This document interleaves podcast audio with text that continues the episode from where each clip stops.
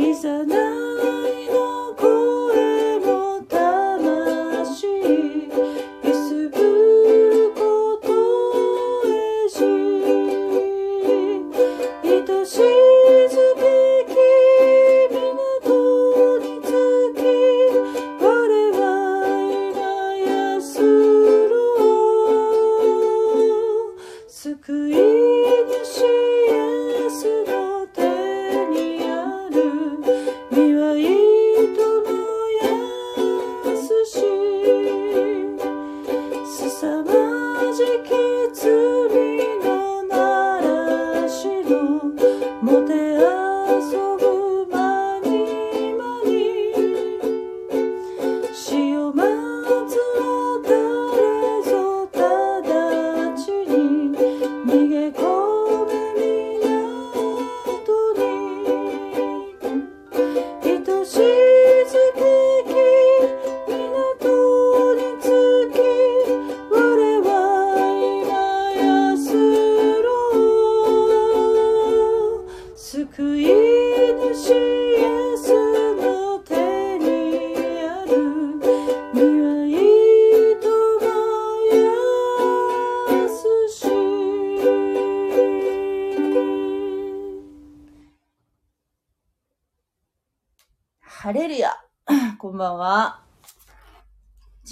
海の嵐にという賛美でした寒いですねはい。今日、福岡は雪が降りました。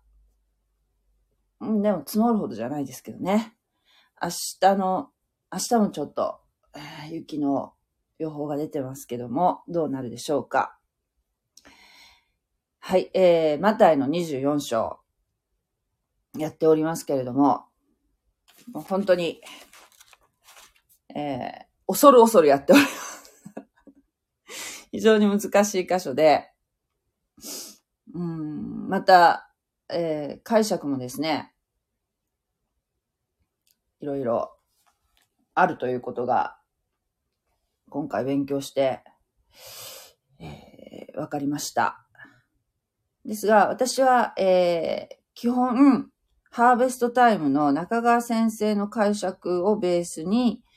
えーお話ししようと思っています。でそこにですね、ちょっと、えーいろいろ、うん、補足を入れながら、自分なりに理解したことを、えーお伝えしていますけれども、ただその理解がですね、正しいかどうかっていうのはもうね、正直私も勉強中なので、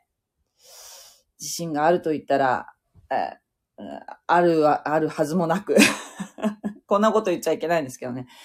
ですが、えーまあ、関心のある方はぜひ聖書を手に取られて、ご自分で確認されながら、えーご自分でも勉強されるといいと思うんですけれども、えーなぜ24章っていうのがちょっと難しいかと言いますと、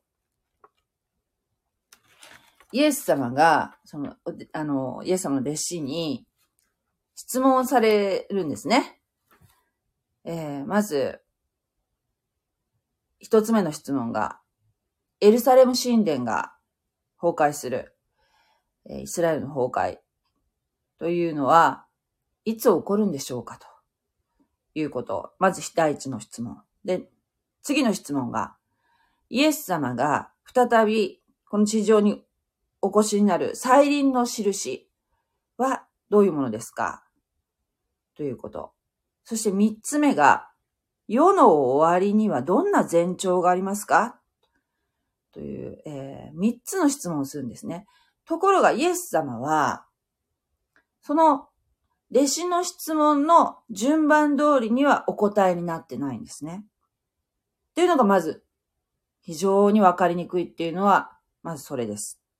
イエス様は、弟子たちの質問、1、2、3の順に答えず、3、1、2の順に答えてるんですね。つまり、世の終わりは、このような印がありますよ。という世の終わりの前兆。そして、次に、エルサレム神殿が崩壊するときは、このような前兆がありますよ。そして、最後に、イエス様がまた再び地上に来られる前の再臨の時の印についてお答えになってるんですね。そして、その順番がまずですね、違う。順番が、1、2、3の順番に答えられていない、3、1、2の順番に答えているっていうのが、まあ、わかりにくい原因の一つ。そしてもう一つわかりにくい原因の一つっていうのが、そのね、時代と時代の間の距離感が非常につかみづらいということなんです。えー、ですからね、神様の時間の概念と人間の時間の概念っていうのはもちろん違います。神様は永遠を生きているお方ですけれども、私たち人間というのは、えー、もう本当に長く生きられても120年ぐらいですよね。人間というのは。で、なので、もちろん、そういう点で時間の概念が違うというのもあるし、私たちがすぐっていうふうに思うことが、神様にとってのすぐと私たちにとってのすぐっていうのもまた違いますよね。えー、そういうふうに、えー、もう、例えばこの質問の仕方が、えー、24章3節のね、弟子の質問からもわかりますね。弟子たちはエルサレム崩壊と再臨が立て続けにあると考えたからこそですね、このように、えー、いつそんなことが起こるのでしょうか。まずエルサレム崩壊。そしてまたあなたがさおいでになるとき、再臨の時っていうのはどのような印がありますか？もうすぐにイエス様が、えー、また再臨がすぐあると。そして、えー、千年王国。えー、ユダヤ、ユダヤ的に言うと千年王国じゃなくて、メシア的王国っていう言い方になるんですけど、同じことですね。メシア的王国。イエス様が、イエス様、えー、メシアが治める、王となって治める、神が治める王国の時代が、えー、すぐやってくるんだ。そのように考えていたからこそ、このように三つの質問を続けて聞いたと思うんですけれども、えー、実際は、イエス様がこの地上に来られたのが、およそ2000年前ですよね。2000年前から今まで、まだメシア的王国っていうのは来ていませんね。今の現状で。どうして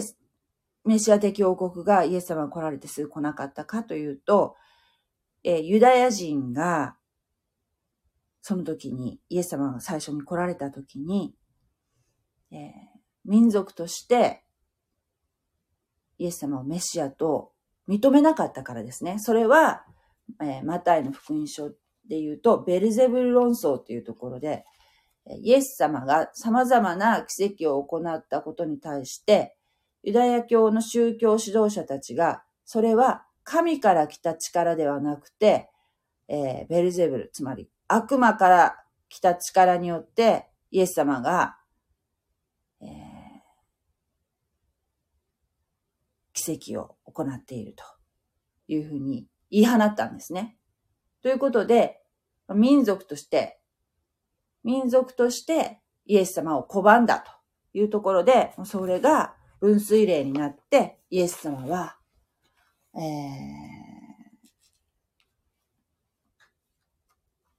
ー、それ以降、方針を変えられたわけですよね。だからユ、ダヤ人の民族的救いというのは、うーんと先延ばしになってしまって、えー、そこでユダヤ人にもたらせる、されるべき、最初にもたらされるべき救いが先にですよ、先に違法人の方に流れていってしまったわけですよ。そういう、え、経緯があります。ですが、最終的にユダヤ人は救われます。それが、えー、今から、えー、申し上げるところにかかってくるわけですけれども、えー、世の終わり。世の終わりっていうのは、じゃあ、いつから始まってるかというと、実は、えー、イエス様によって、世の終わりが語られるようになったのは、もうイエス様が来られた時から、もう世の終わりがえー、もう語られるようになりました。それは、世の終わりってのも2000年前から、まあ、ある、ある意味ね、始まってるって言ってもおかしくないんですけれども、ヘブル人の手紙の一章一節に、このように書いてあります。神は、昔は預言者たちにより、いろ、いろいろな時に、いろいろな方法で先祖たちに語られたが、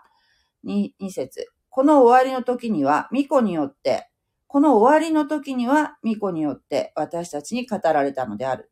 書いてあります。えー、2000年前から終わりの時というのはイエス様によって語られるようになりました。はい。ですが、この2000年間、さあ、イエス様はいつまたこの地上に来られるか、来られるかと、えー、クリスチャンたちは待っていたわけですけれども、えー、24章の4節から6節までで、えー、いや、いろいろ印、世の終わりかなと思うようなこと、出来事はあるかもしれないけれども、それは、えー、人に惑わされないように気をつけなさいよと。例えば、多くのものが、えー、偽キリスト、え私の名を名乗って現れますよと。えー、自分がキリストだ、メシアだと言って多くの人を惑わしたりします。でも、それは、えー、気をつけなさい。それはどんな時期でも起こるんだ。えー、この2000年間、いろんな人が自分がメシアだと、えー、言っている人が現れました。えー、もう本当にたくさんの方がいらっしゃいますね。えー、最初、最初の方では、例えば2世紀にバル・コクバという人がね、反ローマの戦いをするバル・コクバという人が、うん、メシアというふうに言われていました。えー、でもそれはメシアではありませんね。20世紀に入ったら、例えば、アドルフ・ヒトラー、えー、も第三帝国は千年続くとか言って、えー、まるでですね、自分がメシアであるかのような、えー、言動をしたと言われています。今もいろんな信仰宗教の教祖が自分が、えー、再臨のメシアであるというふうに言っている、えー、話も聞きます。でもそれも違いますね。そして戦争とか戦争の噂を聞くであろう。でも注意していなさい。慌ててはいけない。それは起こらねばならないがまだ終わりではない。例えば戦争とかいうのもたくさんありました。二国間の戦争、多国間であっても地域的な戦争というのは、この2000年間のうちにいろいろありましたけれども、でも、それは、えー、まだ世の終わりではないんだ。世の終わりの印ではないんだ。いよいよ、えー、週末が近づいたというわけではないんだよ。と気をつけなさいというふうに、えー、教えてくださいました。では、えー、24章の7節と8節で、いよいよ、えー、世の終わりの印っていうのはこのようなものであるよということを、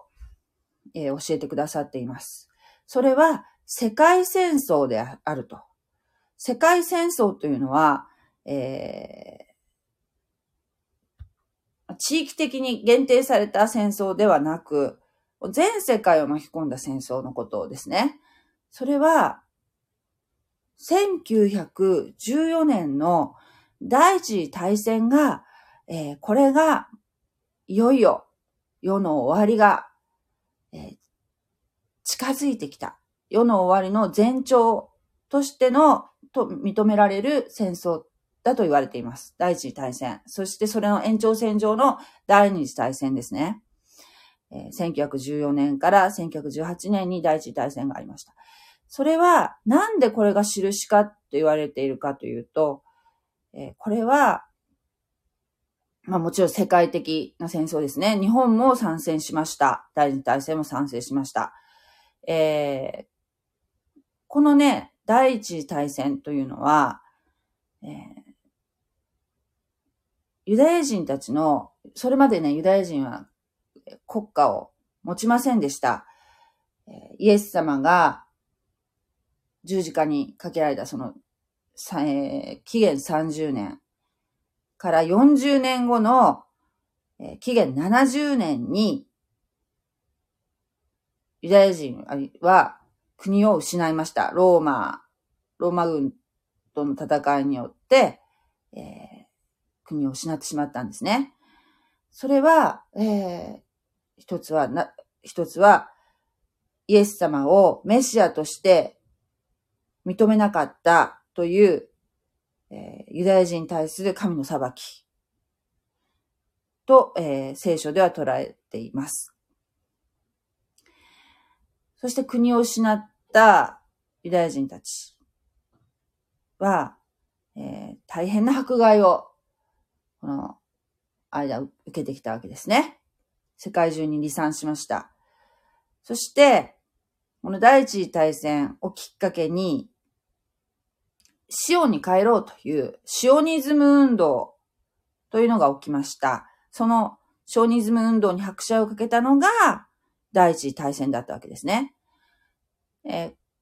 つまり第一次世界大戦が、えー、聖書予言に合致している。この民は民に、国は国に敵対して立つという運に合致しているという、と判断する理由というのが、これが、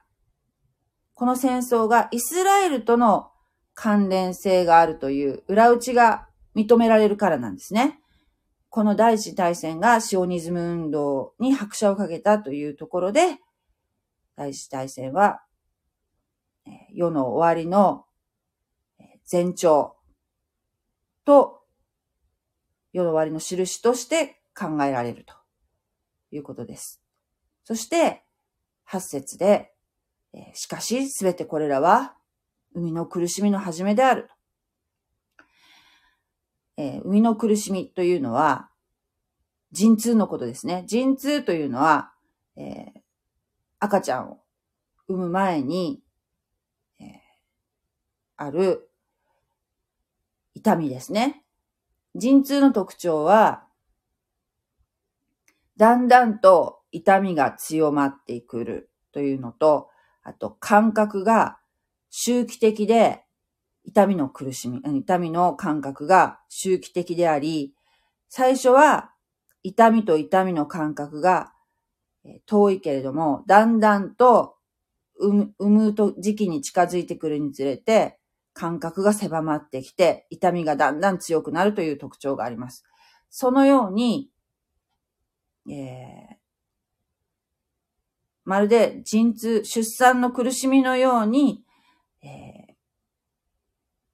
苦しい時代がこれから間にあって、それからイエス様が、えー、再臨されると。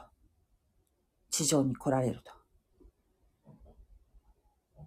いう、えー、流れになっている。という意味になりますね。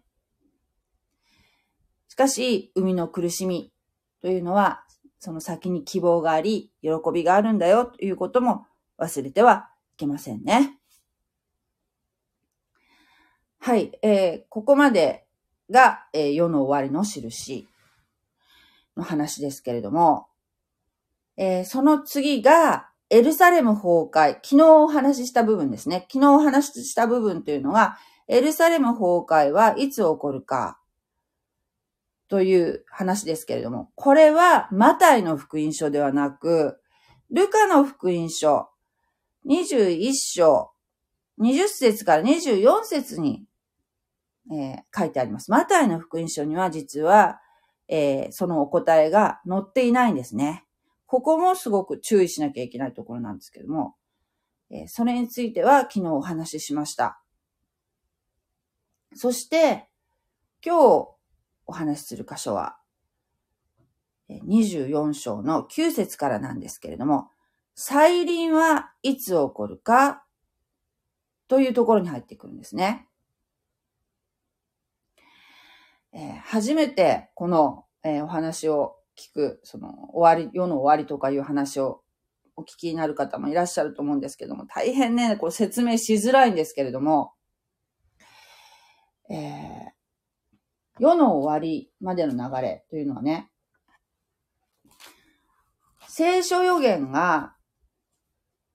えー、世の終わりまでの流れの中で、例えばこの先ほど申し上げました、第一次世界大戦、それから第二次世界大戦という世の終わりの印というのはもうすでに成就しました。まあ、ある意味、プレ、観難時代と言われるものなんですけれども、観難時代とか説明するの難しいよね。えー、そして海の苦しみは次第にエスカレートしていきますよということが、えー、わかります。えー、そして、方々に飢饉がありますと。あと、大きな地震がありますと。こういうこともあります、あり、あってますよね。実際、えー、例えば、えー、飢饉、大きな地震。まあ、そうですね。地震に関しては、まあ今ね、地震計とかが発達してるから今、そう、20世紀、21世紀っていうのは地震が多いっていうふうに、この2000年間のうちでね、えー、認められるんじゃないかっていうご意見もあるかもしれませんけど、実際体感的にも、えー、2000年に入以降は、さらに地震が非常に頻発しているような気がいたしますね。私の感じとしては。だけど、ちょっと数字的なね、えー、裏打ちっていうか証拠をここに持っていないので、何とも言えないんですけれども、まあ、えー、そうですね、技術革新で収穫量は増えたのにもかかわらず、まあ、いろんな、えー、飢餓、危機というものが起きているっていうことは、まあ、いろいろニュースとかメディアの方で聞かれてると思うんですけれども、世の終わりというのは、こういった飢饉とか地震があるとも言われています。が、えー、増えると。それから、えー、三つ目に、ユダヤ人国家の再建というのは、これも聖書言、えー、なされました。えー、エゼキエル書36章で、イスラエルがね、また再び、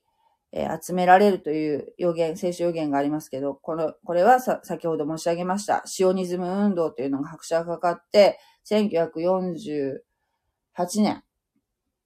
5月14日、イスラエル共和国が、えー、設立されました。そして、えー、4つ目。エルサレムが、えー、イスラエルの支配下に入りました。それは1967年の、えー、6日間戦争によって、えー、イスラエル、えっ、ー、と、エルサレムのね、旧市街地の部分が、えー、イスラエルの支配下になったんですね。ここまではもうすでに実現しました。はい。では次に何が起こるかというと、このもう終わりの、終わりの、世の終わりが近づいてきたというのは、分かったんですけれども、次に何が起こるかというと、再臨が、再臨、再臨じゃないですね。次に、軽挙というのが、えー、あると言われてるんですね。軽挙。軽挙というのは、もうちょっと24章の後の方で、えー、軽挙についてお話しするんですけども、軽挙というのは、世の終わりが、終わりの時代に入入ってくると、えー、教会。これは普遍的な教会っていう言い方になるんですけども、クリスチャンがですね、まあ、簡単に言うと、クリスチャンが何の前触れもなく、ある日突然、忽然とこの世から全員いなくなるというのが、景挙と言われるものです。これが次に、いつ起こってもおかしくないっていう条件はもう揃いました。えー、その景挙の印っていうのはね、わからないんですけれども、えー、わからないんですよ。ただ、ローマ神道への手紙に、このような、えー、言葉があります。ローマ神道への手紙、11章。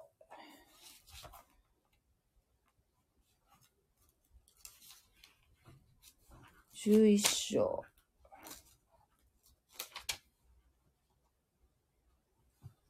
11章の、えー、っと、25節。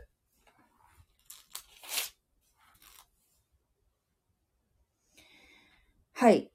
にこのように書いてあります。兄弟たちよ、あなた方が知者だと自負することのないために、この奥義を知らないでいてもらいたくない。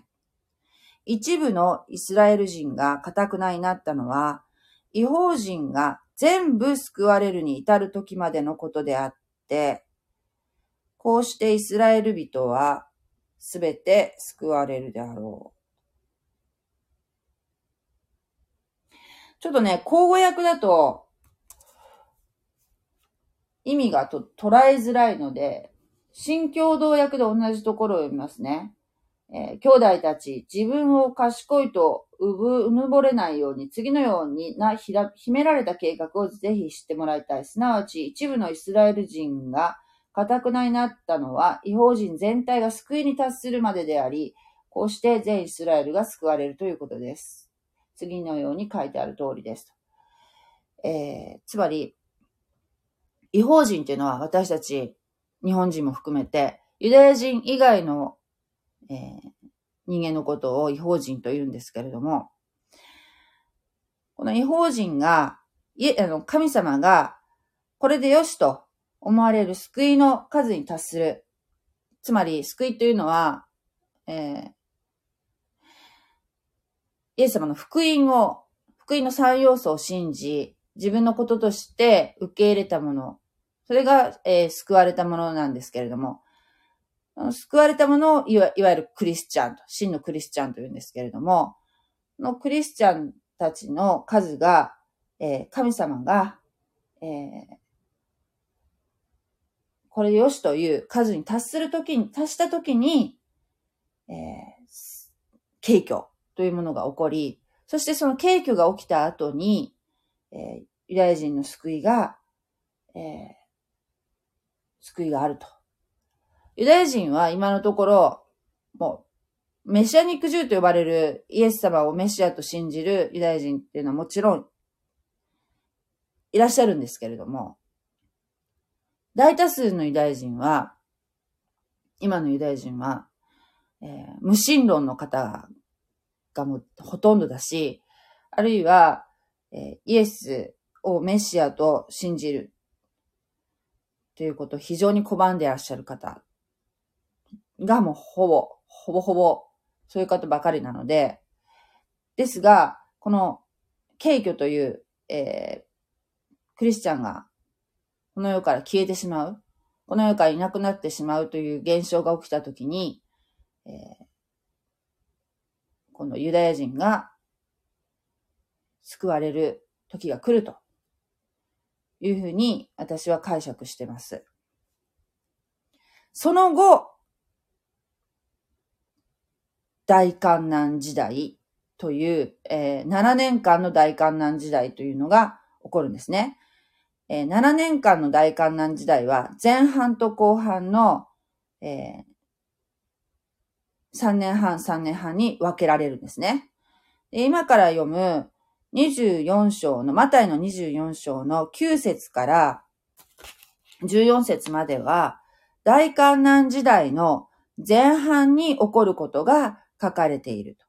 再臨前にこの7年間の苦しみの時代というのを、を通らないとイエス様は再臨されないんですね。それはもう定まっているんです。えー、軽挙は今、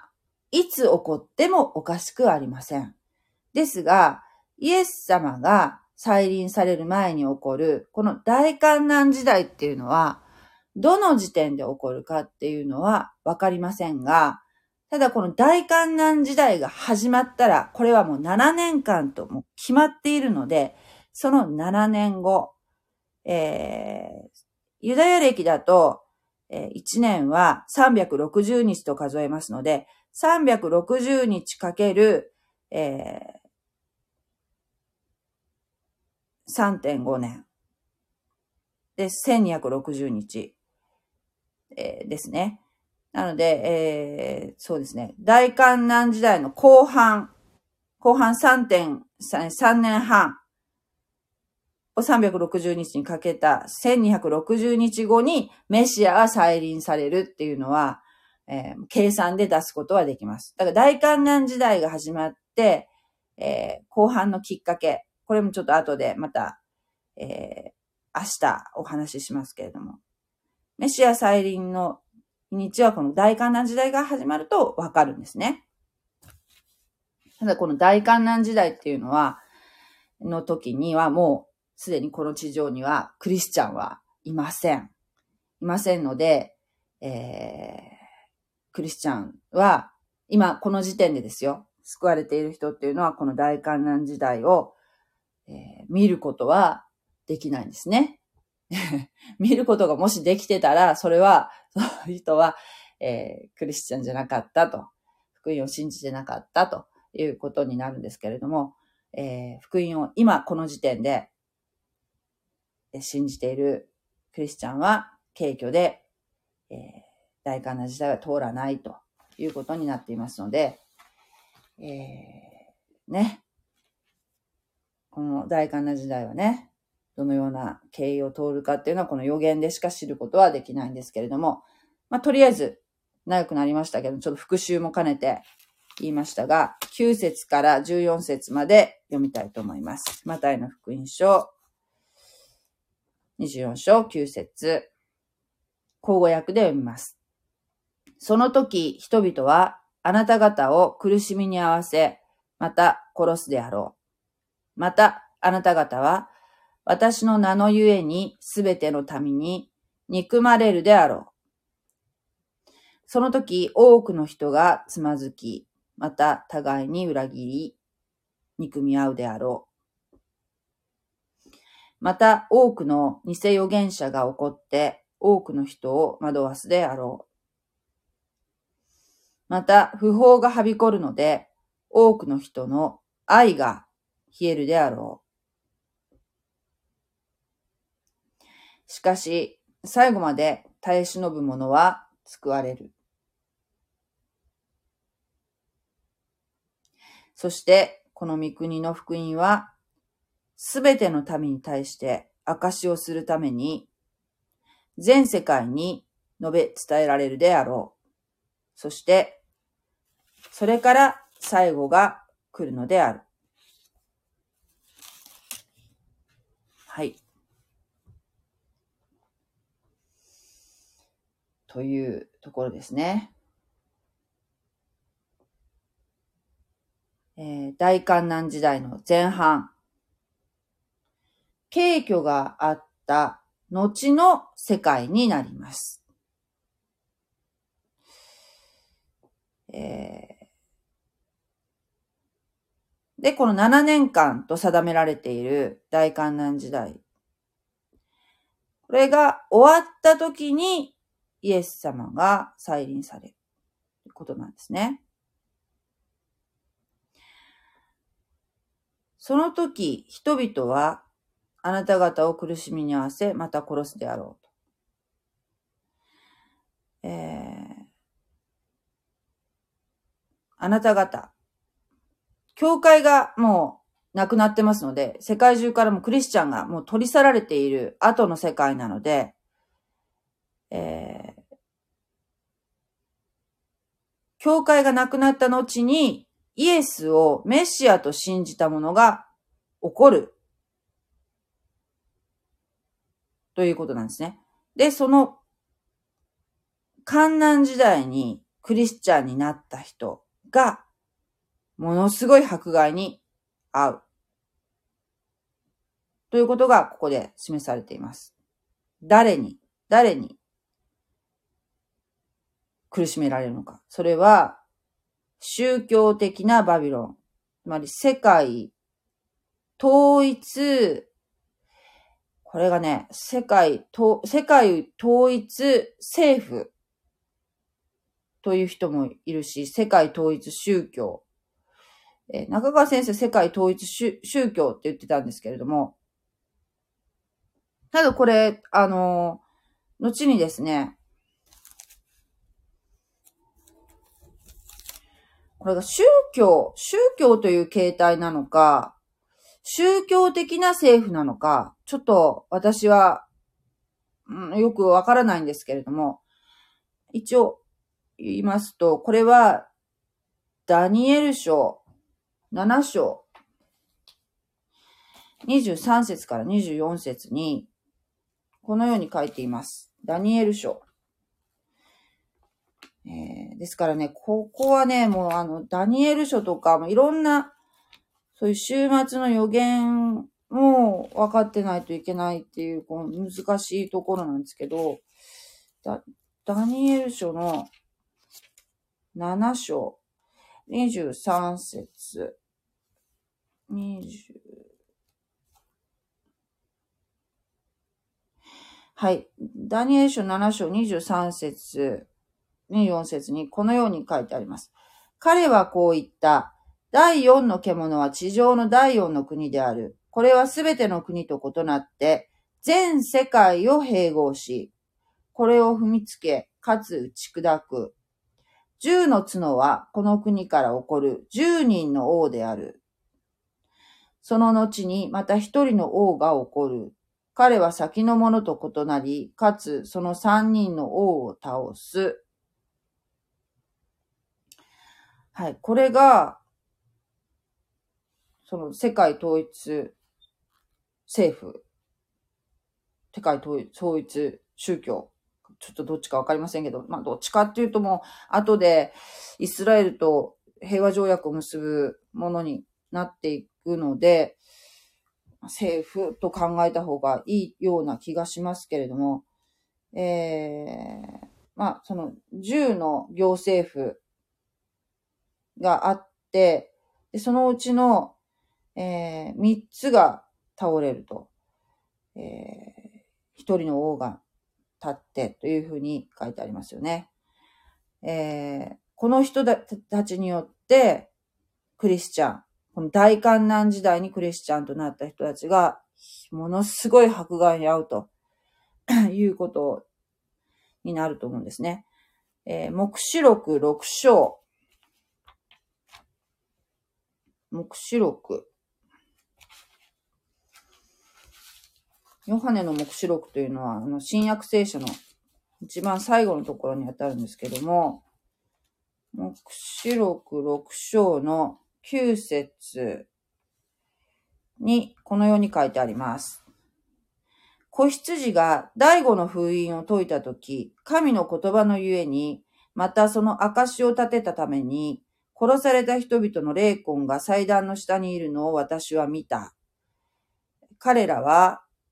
大声で叫んでいった。聖なる誠の、誠なる主よ。いつまであなたは裁くことをなさらず、また地に住む者に対して私たちの血の報復をなさらないのですかすると彼らの一人一人に白い衣が与えられ、それから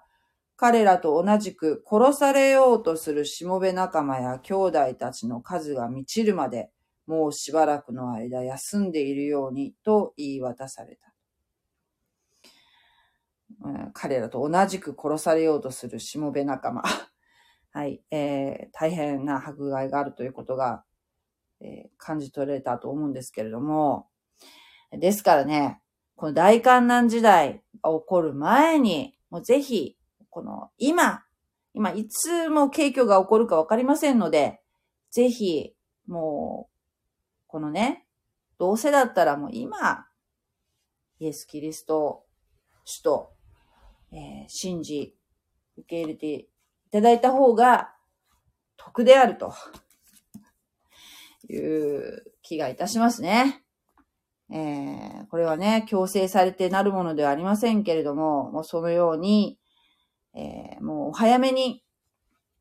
信じていただきたいなと思っておりますけれども、あと、目視録17章。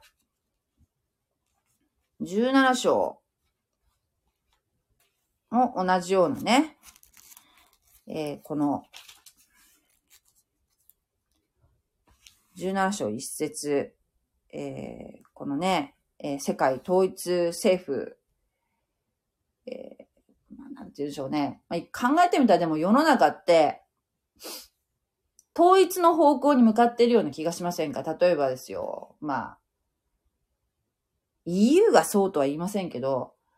あ通貨とかもね、統一していこうとかね、えー、していますよね。あるいは、インターネット等で、こう、なんでしょうか。政府であるとか、あるいは、グローバル企業。そう、グローバル企業っていうことも考えられますよね。が、えー、個人、一人一人の情報を把握して掌握しているという時代ですよね、今もすでに。なので、えー、まあ、統一、統一の方向に向か、世の中が向かっているっていうのは、皆さん感じられるんじゃないかなと思いますね。まず、このコロナっていう、この疫病によっても、そういった動きが、に拍車がかかっているような気がしますね。もう個人個人のもう自由っていうより、まあそのね、病気、疫病っていうのの対策っていうことにおいてですけれども、えー、こうね、制約がかけられているようにも感じますね、日常が。コロナ前と比べるとですね。あごめんなさい。17章、目視録17章読みます。それから、7つの鉢を持つ7人の見つかいの一人が来て、私に語っていった。さあ、来なさい。多くの水の上に座っている大陰譜に対する裁きを見せよう。地の王たちはこの女と会員を行い、地に住む人々はこの女の会員の武道酒に酔いしれている。見つかいは私を御霊に感じたまま荒野へ連れて行った。私はそこで一人の女が赤い獣に乗っているのを見た。その獣は神を汚す数々の名で覆われ、またそれに七つの頭と十の角とがあった。この女は紫と赤の衣をまとい、金と宝石と真珠とで身を飾り、憎むべきものと自分の会員の汚れとで満ちている金の杯を手に持ち、その額には一つの名が記されていた。それは奥義であって、大いなるバビロン、インプと、あ、インプどもと地の憎むべきもの、憎むべき者らとの母というのであった。私はこの女が生徒の血とイエスの証人の血に酔いしれているのを見た。その、この女を見たとき、私は非常に驚き、怪しいんだ。ちょっとね、こう、おどろおどろしく感じられるところですけれども、これがですね、宗教的バビロン、世界統一政府を表している予言というふうになっているそうです。ちょっとね、ここのね、解釈っていうのがね、えー、またあると思うんですけども、今日はちょっとここはやりませんけど、まあ、こういうふうに、えー、目視録やダニエル書で、ここと同じようなこのね、24章9節の予言がなされているということをちょっとご紹介いたしました。はい。その時多くの人がつまずき、また互いに裏切り、憎み合うであろう。えー、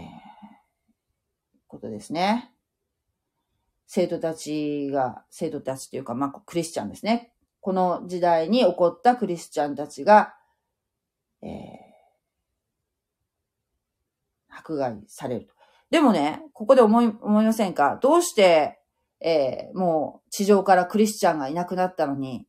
えー、クリスチャンがクリスチャンが伝道することによってクリスチャンって起こるものではないですか。だからにもうこのようにクリスチャンがいないのになんでクリスチャンがまた信じるものが現れるのだろうか。不思議に思いませんか？これはね、えー、この世から軽挙によってクリスチャンがいなくなった、取り去られた後、14万4千人のユダヤ人たちによって、世界的な伝道が行われると。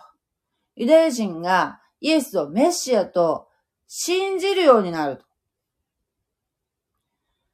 そのユダヤ人の働きによって、世界中のその違法人たちがさらにクリスチャンとなると。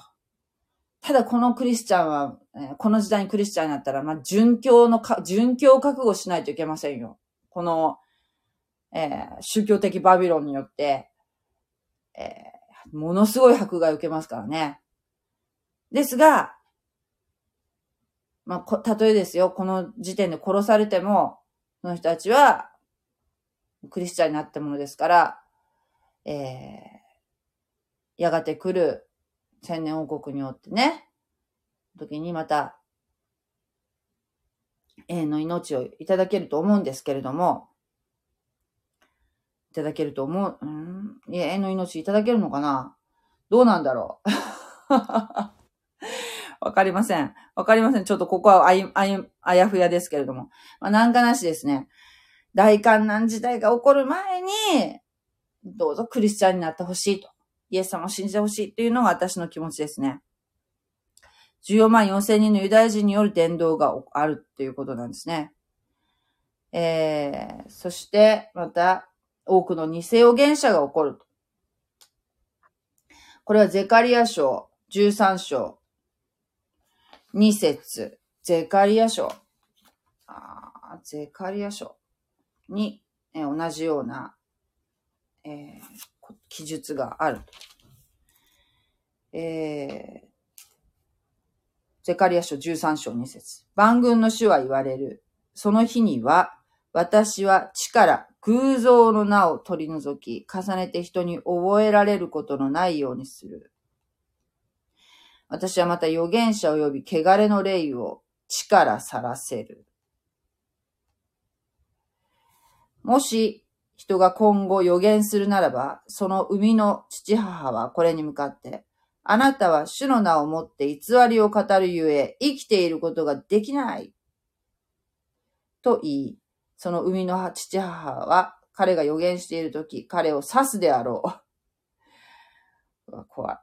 その日には預言者たちは皆予言をするとき、予言するときその幻を恥じる。また人を欺くための毛の上着を着ない。そして私は預言者ではない。私は土地を耕すものだ。若い時から土地を持っているという。もし人が彼にあなたの背中の傷は何かと尋ねるならば、これは私の友達の家で受けた傷だと彼は言うであろう。なんかよくわかりません。すいません。ですが、これは多くの偽預言者が起こって、多くの人を惑わすであろうという予言だそうです。えー、つまり、偽預言者、言葉によって惑わす。ということですね。はい。そして12節また不法がはびこるで、はびこるので、多くの人の愛が冷えるであろう。人類の罪がますます増えるということですね。不法がはびこる。もう犯罪が、もうめちゃめちゃ起こると。そして、お互いも疑心暗鬼になって、愛が冷えていくと。これは、第二テサロニケ。第二テサロニケ。えー、第二テサロニケ。第二テサロニケの2章、第二テサロニケの2章、2章のね、2節、2章の6節。6節、7節の予言と同じなんだそうです。読みますね。そしてあなた方が知っている通り、彼が自分に定められた時になってから現れるように、今彼を阻止しているものがある。不法の秘密の力がすでに働いているのである。ただそれは今阻止しているものが取り除かれるまでのことである。えー、これは阻止しているもの。阻止しているもの。これは、精霊。今彼を阻止しているもの。不法がはびこる。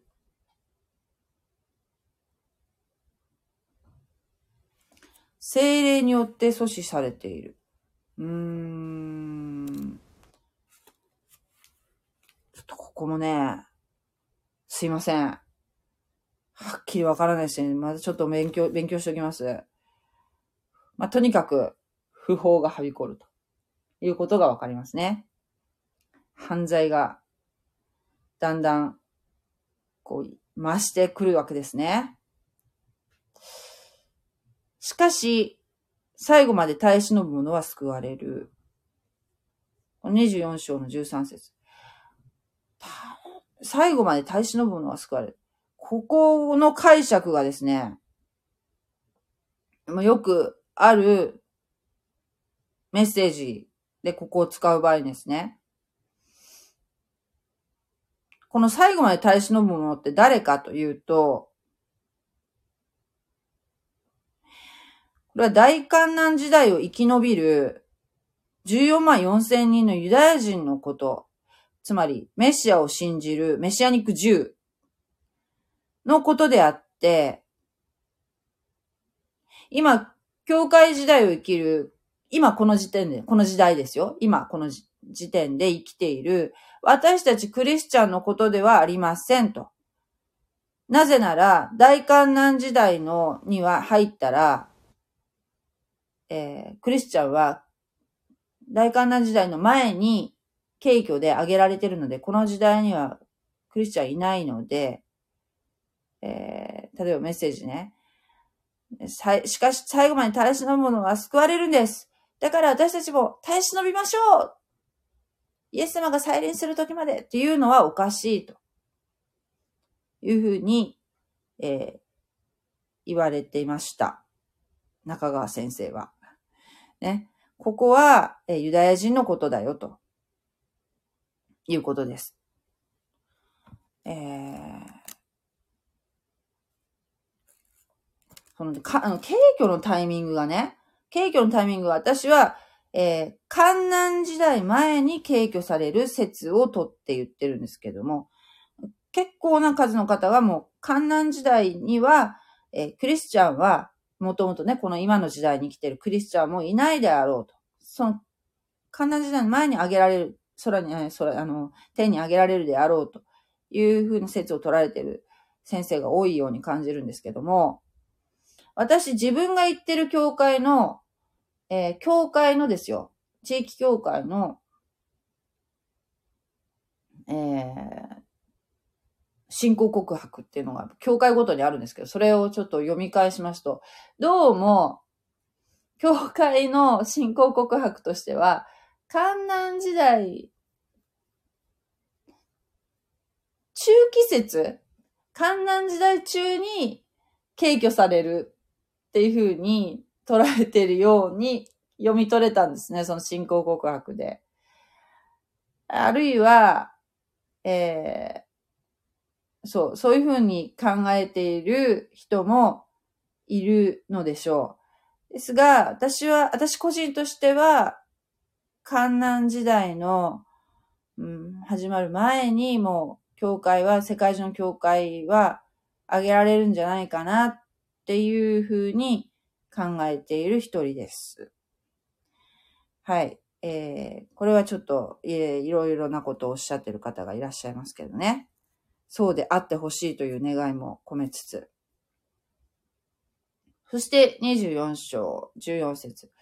そしてこの御国の福音はすべての民に対して証をするために全世界に述べ伝えられるであろう。そしてそれから最後が来るのである。はい。えー、世界規模のリバイバルが起こると。多くの違法人が救いに入れられる。これは誰によってかっていうと、もうこの時代にはクリスチャンは、いわゆる教会時代のクリスチャンも誰もいませんので、14万4千人のユダヤ人の伝道による、福音伝道による、えー、救い。これが観南時代の前半に起きますよと。これで前半の3年半が終了。で、明日の15節からは大観南時代の後半に入って、後半の3年半に入ります。今日はこの辺にしておきたいと思います。非常にわかりにくかったと思います。すいません。えまたね、えー、ちょっとしっかり復習して、もう一回まとめてお話ししたいと思いますけれども、えー、あ今日まとめて言ってしまうと、24章の9節から14節までは、大観南時代の前半について述べているという解釈でお話をしました。はい。ありがとうございます。はい。God bless you. じゃあ、またね。ありがとうございます。おやすみなさい。